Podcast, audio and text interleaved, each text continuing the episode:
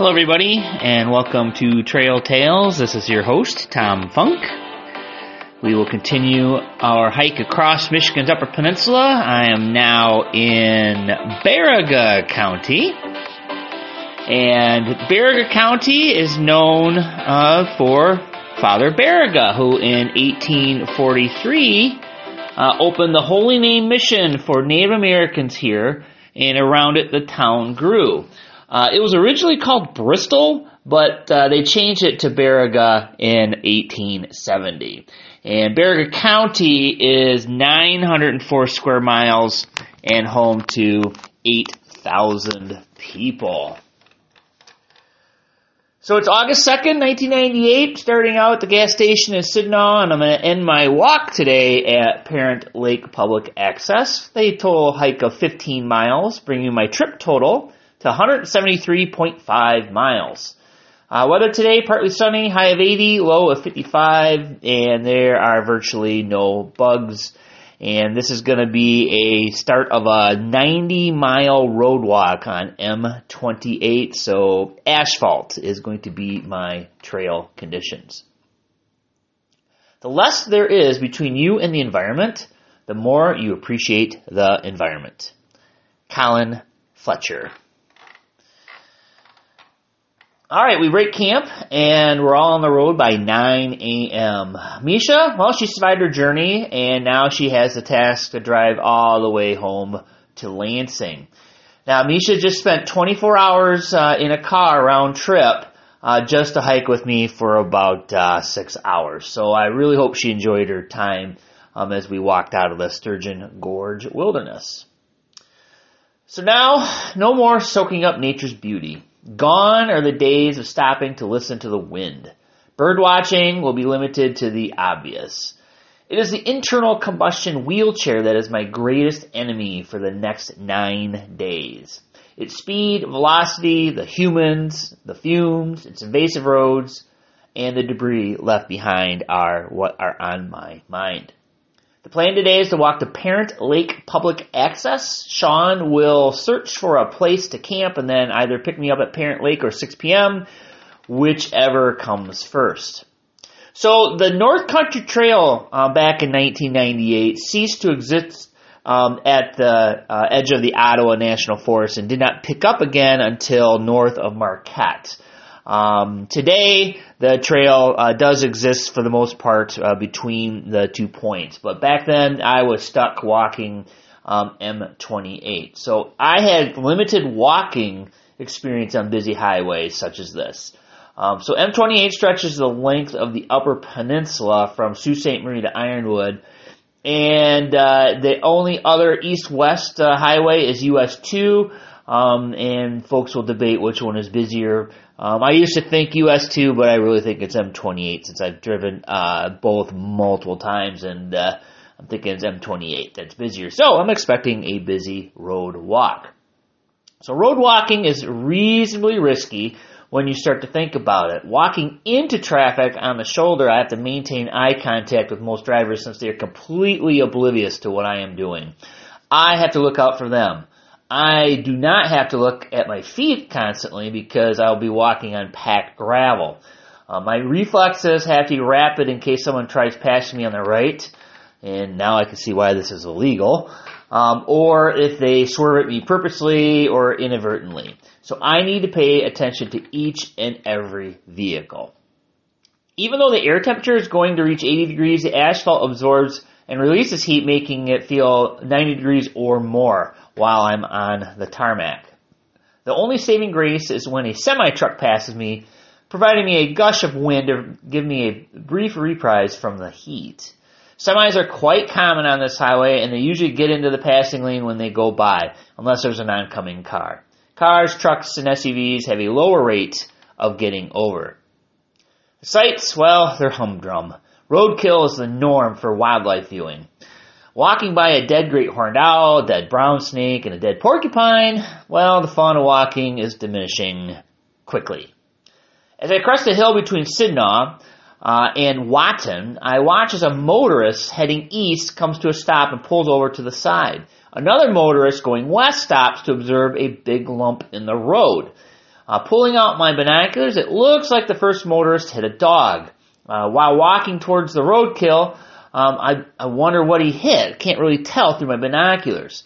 Uh, the motorists uh, go back to their respective vehicles, pull away, leaving this lump in the highway. It will be 20 minutes or so before I even get there. In the meantime, I walk by a Mennonite church, a rundown gas station, and a junkyard. Approaching the dead animal on the road, I notice the street signs all are Scandinavian. Sarian Road, Sali Road, Korpi Road, and Risku Road. I come upon the animal and its head is near the center line with its back to me. It has, get this, a raccoon tail. It is a raccoon. This thing is huge. Must be a 50 pounder. It's definitely bigger than my dog Dookie, who weighs in at about 45 pounds. Those motorists must have gotten out of the car to say, hey, biggest dumb dang coon I ever saw, eh?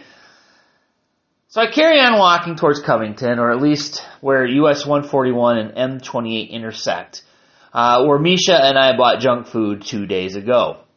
I hear in the trees to my left a sound. Chickpea! Chickpea!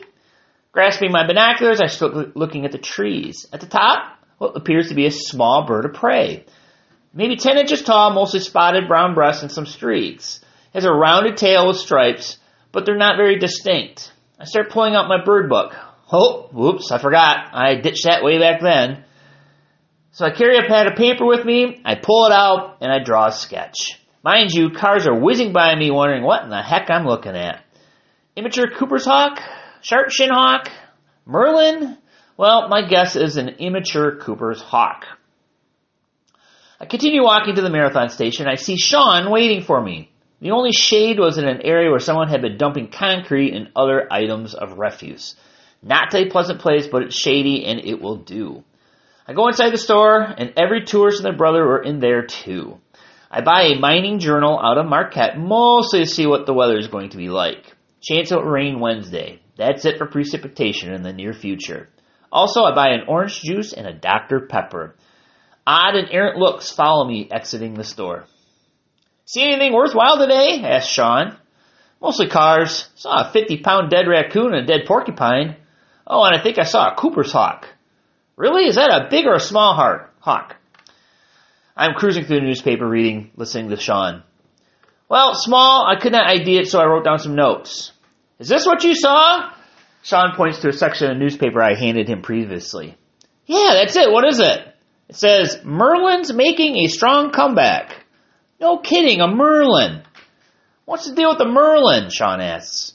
Well, they used to be rare due to overuse of pesticides. Um, they were almost wiped out of Michigan. I've seen them a couple times in Michigan. That's pretty cool that they're making a comeback up here. What do they eat? Oh, they're birds. Sean continues, I found a place to camp, Kings Lake. It's out in the boonies.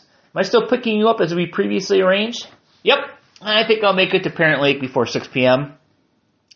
Lunch is over, forcing me to continue my walk on M28. Since it is Sunday, there's an abundance of cars whizzing by me going home from parts unknown. I reach a point where my DeLorme map that took me from the Trap Hills to Covington is obsolete. I put that map away and I pull out my next section. Examining the thin black line streaking through a sea of green, I realize I have the daunting task of walking many, many miles on a highway through absolutely nothing. If I were a trail, I'd be ecstatic, but this is a road. Having about two miles to Parent Lake, my feet are really starting to feel sore, or are they numb? I keep telling myself, just keep walking. At 4.45 p.m., I make it to Parent Lake Public Access. A boat ramp, small parking area, and an outhouse, and it has a beautiful spring-fed lake nestled in the tamarack, cedar, and black spruce. What a sight or is it a reward for walking all that asphalt? The view is astonishing. Click. I find a shade tree and slump down to the ground to read my Dostoevsky. I turn the pages to where I left off, and a man about 55 walks up. You hiking, eh? Yes, sir. Don't want to be bothered. I just want a nap. Where are you going? Well, if all goes well, the Mackinac Bridge. Well, that's pretty daring. Daring? Well, I've been told crazy, stupid, dumb, wild, awesome, but daring? You got a tent? No, sir. Bivouac. This guy seems a little weird. He's standing over me, invading my private space. He's about two feet away. I continue. I was going to camp here, but it's not allowed. So a friend is picking me up, and he's bringing me to a campground. Which one? he asks. Not too many in the area. Sturgeon Gorge, I say. I just lied to the man. I don't care. What if this guy wants to steal my backpack? Am I being too paranoid? My name's Art from Houghton. Hello, Art from Houghton. I am Tom from Battle Creek. Arriving in the nick of time, Sean pulls up. Thank goodness, he's an hour early, but none too soon for me. We head to Kings Lake State Forest Campground. We take Old M28 and Kings Lake Road, which is in essence a two track to the campground. Again, it is on a lake with no $300,000 houses. This makes up for the road walking. Lined with every conifer possible, the lake is about 500 acres in size. Throw in a few rocky islands and some geese, and I feel I can call this home for tonight. Walking to the water's edge, I noticed a gross, thin film of algae that goes from shore out to about 20 feet. Looks like I won't be bathing tonight, I say to Sean. A gaggle of geese, habituated to humans, swim up to the shore and proceed to check us out. A goose has a band on its neck, 5JRO, and it allows me to think of the Kellogg Biological Station and all the good work they do to replenish trumpeter swans and study the migration patterns of waterfowl. Sean is cooking supper and the geese are petitioning, and I am watching as the neighbors interact with each other. Small child, a dog, and a dad are on the site next to us in a pop-up. If I ever get an RV, it's going to be a pop-up. The dog, well, he starts running towards the geese, unrestrained, and jumps into the water. Get back here, says the father. Your dog is doing us a great service by keeping us keeping these socialized geese away, we say. Maybe they'll learn that humans are bad, I say, watching Sean cook chicken a la king. Yeah, don't you hate it when people feed geese? They're never around to see them do stuff like this. I like this guy. Yeah, kills them in the long run. Fed goose, it's a dead goose. Exactly, he says. His dog is swimming back to the shore. The geese have moved on, apparently to another site where the residents are feeding them. When will people learn?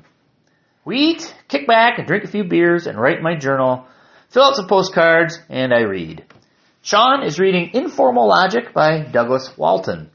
We are also enjoying the service the 20 or so bats in the area, watching them eat all the bugs.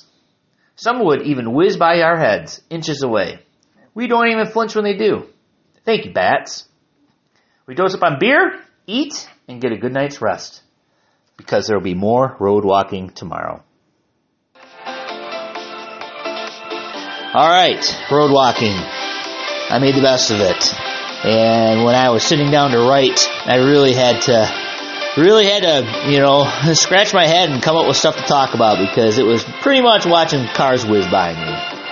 But as we go along, um, I'm sure you'll find it uh, rather entertaining. I don't think it's going to be boring at all. Uh, I had a, you know, a little fun um, as much as I could while hiking uh, M28 to Marquette.